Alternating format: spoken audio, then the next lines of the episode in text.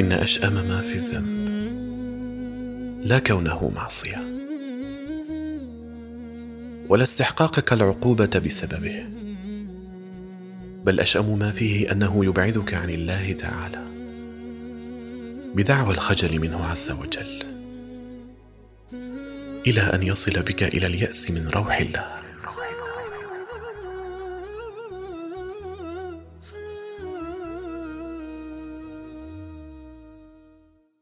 ثم تخيل لك الوساوس أن رحمة الله عنك بعيدة، وأن بينك وبين دعاء الله حجاب يمنع الإجابة. خجلان يا رب ذنبي ما بعد عني.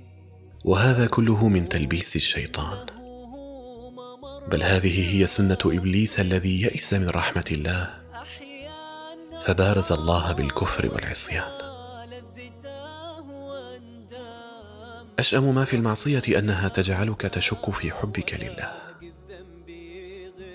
وحبك لله لا يجتمع واليأس من رحمته،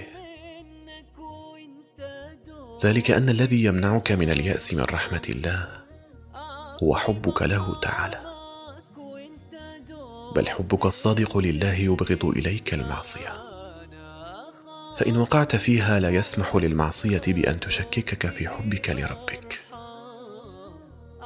فإن وصلت بك المعصية إلى تشويش يقينك بحبك لله فوالله آن لك أن تبغض المعصية بغضها الأكبر، فتبغضها أشد ما تبغض ألد الأعداء، وأشدهم بغيا عليك وظلما لك،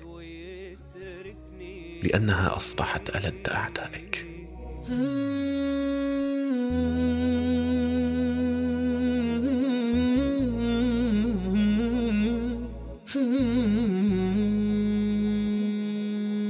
بقلم الشريف حاتم بن عارف العوني.